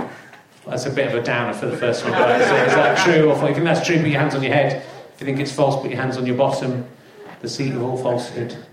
Um, That is false. I do that every week. So uh, that's uh, one week it'll come true though. So sit down if you said true. I saw a few of you. Have you got uh, a statement of truth or falsehood, Charlie?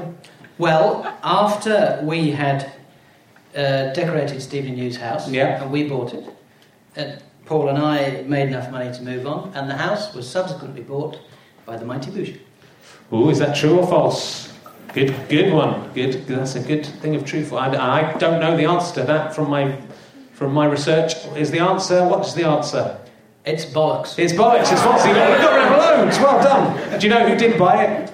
Well, the other guy that we bought it with is still there. is he still there? Hans? He's called Daryl. I've He got works in quite. the city, Have you? yeah, that's good. funnily enough. I've got quite a lot of uh, Frome-based facts I looked up. Go on. 'Cause I thought we'd talk about Frome for a while. It didn't turn out. Frome comes from the old English word froor, double F R A W, meaning dung pile. Is that true or false? Fro- Frome comes from the old English word froor, meaning dung pile. That is false. It comes from the old English word froor, meaning uh, fair or brisk, which was the River Frome, of course, you would know. Have you got another one? I'll, I'll think of one. Okay, shall I do, do you want, shall I do another one while we're waiting? Yes, go yeah. Pee Wee Herman, the disca- disgraced ex children's US TV presenter, now lives in Frome. Is that true? is that true or false? And man, if this is true, you fucking won the lot, man. He's already sit. He's sat down already. He's not even waiting for the answer. You can just change your mind. it is false, uh, but uh, Pee Wee Ellis, the US composer and member of the James Brown Band, does. Got a similar name. Oh, here's one then. The most popular breakfast cereal in the UK is Weetabix. True or false? True or false. What the fuck? Don't help. Get, Lion get to bar. fuck a man, a lion, a man, a man shouting lion bar. Uh, I'm not sure you really want to listen to his judge. And it's not quite who wants to be a millionaire coughing. Uh, a man going, what the fuck? It's a lion bar. It's the most popular cereal. And that doesn't seem to have swung anyone. What's the answer? It's true. It's true. Wow. It may not be true, but Charlie thinks and it's true. Yeah. the company's just been bought by the Chinese. Wow. That's true as well. That's- I wasn't testing them.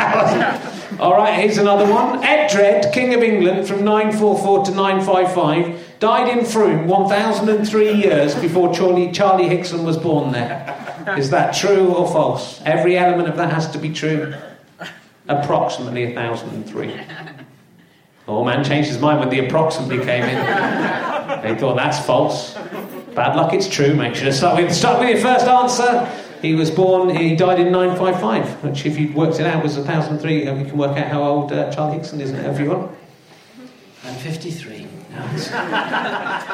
Let's see if. Uh, have, you got, have you got another one, or shall I I? should have done that as a true or false. Shit. No, nothing's come through from the quiz, so they're either They, they, they celebrating. have the answers by now. They might do. Richard Franch, the pianist from um, uh, whose line is anyway, uh, was born in Frome one year after Charlie Higson was born there. Is that true or false? Couple of trues, couple of falses, and there's, uh, there's still someone over there saying false. It is true. It is true. So we've got two, two gentlemen left in. They're two chubbier bearded gentlemen. That's not representative necessarily of the kind of people who come. One of them doesn't even have a beard, and one of them isn't all that fat. So it's not. It's you know, if you've got a stereotypical idea of the kind of people who come to this podcast, you are way off. Only half of them are bearded. They're both above average weight. Is that true or no? Uh, Yeah, I, I got one. you got one? Go, go for I've it. got another one. This will get him. And this will get him one. It's well, only one. You only have to get one of them. The Don't get both of them. first, the first line of my first published novel, King of the Ants, is "Fuck off, Nero." Oh, wow, is that true or false?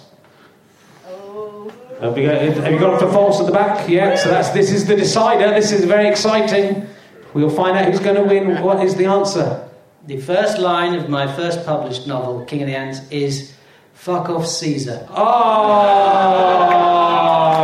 the beard, the beard goes. So you've want sir, do you want to? I will pass them back. I think it's probably the easiest thing to do. I hope no one steals the uh, the signed access all areas pass for yesterday. If you can travel back in time, you can meet um, Ben Elton, backstage. Yeah. What's your name, sir? Dan. Dan. What's uh, what's your last name? Carpenter. Dan Carpenter. How you doing, Dan? I don't, I don't know if I have you. Don't know if you come. Do you come very regularly to the podcast? no. Are you just a newcomer? Just chanced your way in, won all the stuff. You're going to come to see um, Charlie Brooker next week. Yeah, yeah. Pretty exciting, isn't it? It could be good. Two tickets. Isn't? Because he's going to you come, got- we just gave him two He might not come. We might just chuck him in the bin. would you be? Are you more excited about seeing Charlie Higson or Charlie Brooker? Would you say? Charlie Higson, definitely. Yeah. Well, I'm going to come back to you next week and ask you the same question. Uh, is that your uh, girlfriend? You- No, just No. Oh, man, I wouldn't say no so hastily. She's. Uh, well, are you just friends? just friends. Ah. Do you want to be more than friends? Because this could be that could be the extra prize I can give you at the, at the end at the end of the podcast. Sexuality. But don't question your sexuality. I wasn't questioning it. Don't assume. And don't auction it. Oh, that's fine. Don't, don't, don't auction my sexuality. not really. I'm not auctioning your sexuality. I'm just auctioning you. I'm not. I'm not it's not like I'm going. Who wants her to be a lesbian, le- bisexual, the highest bidder?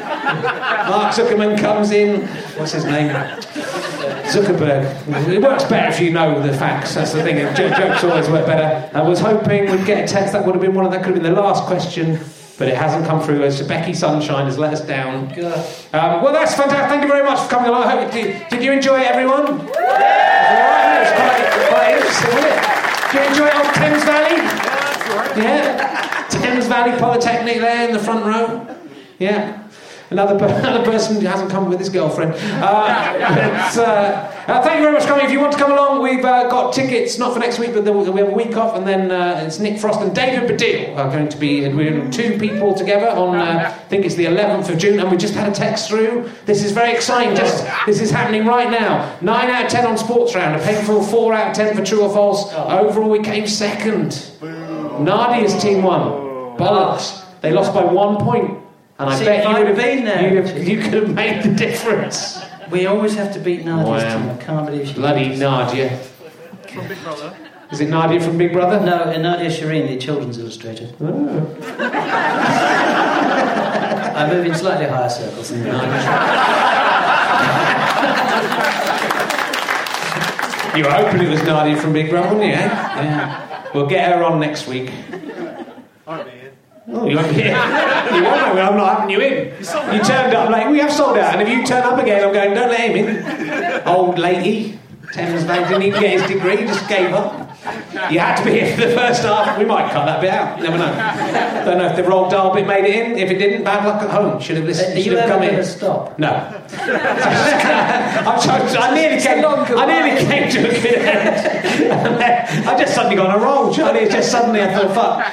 I might just see how long I go and see how long people will stay, and, listen, and just people start drifting out one by one. I think he'll stay though. I think he will just. I think he'll say. So we will wrap it up. Uh, please do uh, listen and tell your friends about this if you've enjoyed it, and please give a massive round of applause to the amazing Charlie Higson.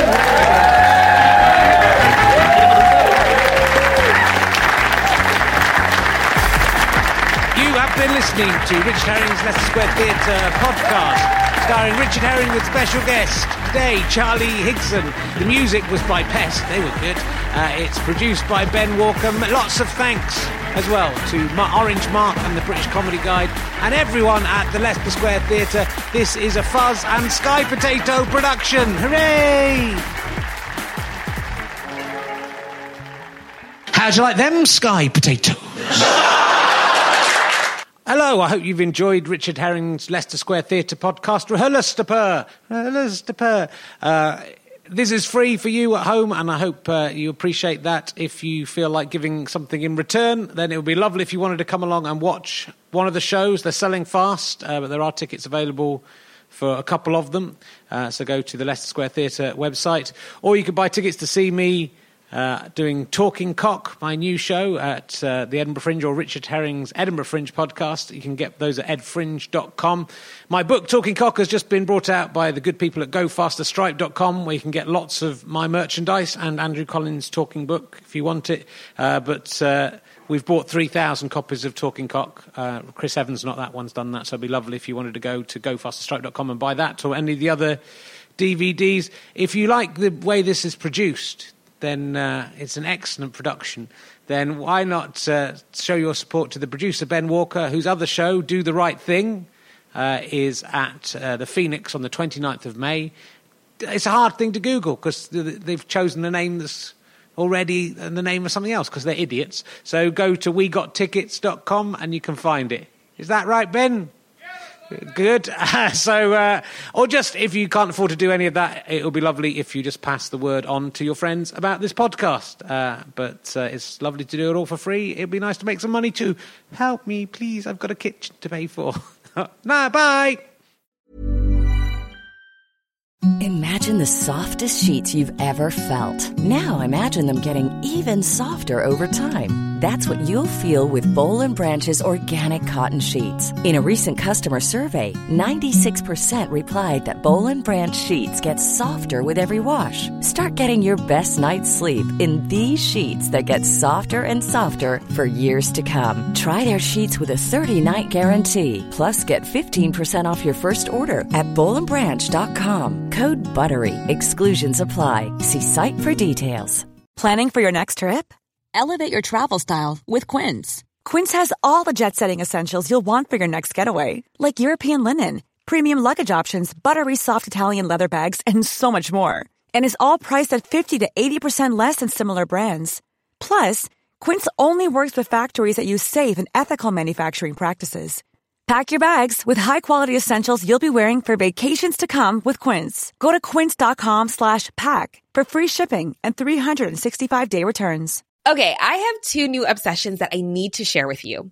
Impress No Glue Press On Manis and Impress Press On Falsies Lashes. Trust me, these are getting ready game changers. Both require no glue, so there is no damage to your natural nails and lashes, no mess, and no annoying dry times. Just one step and you're done. Boom.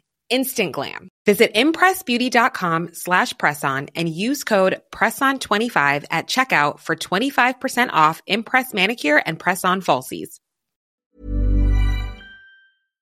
Thanks again for listening to the podcast. richardherring.com slash ballback slash tour or richardherring.com slash gigs for all of the information on the tour. GoFasterStripe.com for lots of downloads and books and lots of fun. Thanks for listening. Go and listen to another one. Tell your friends about the show. Tell your friends about the tour. I love you all. I'm out.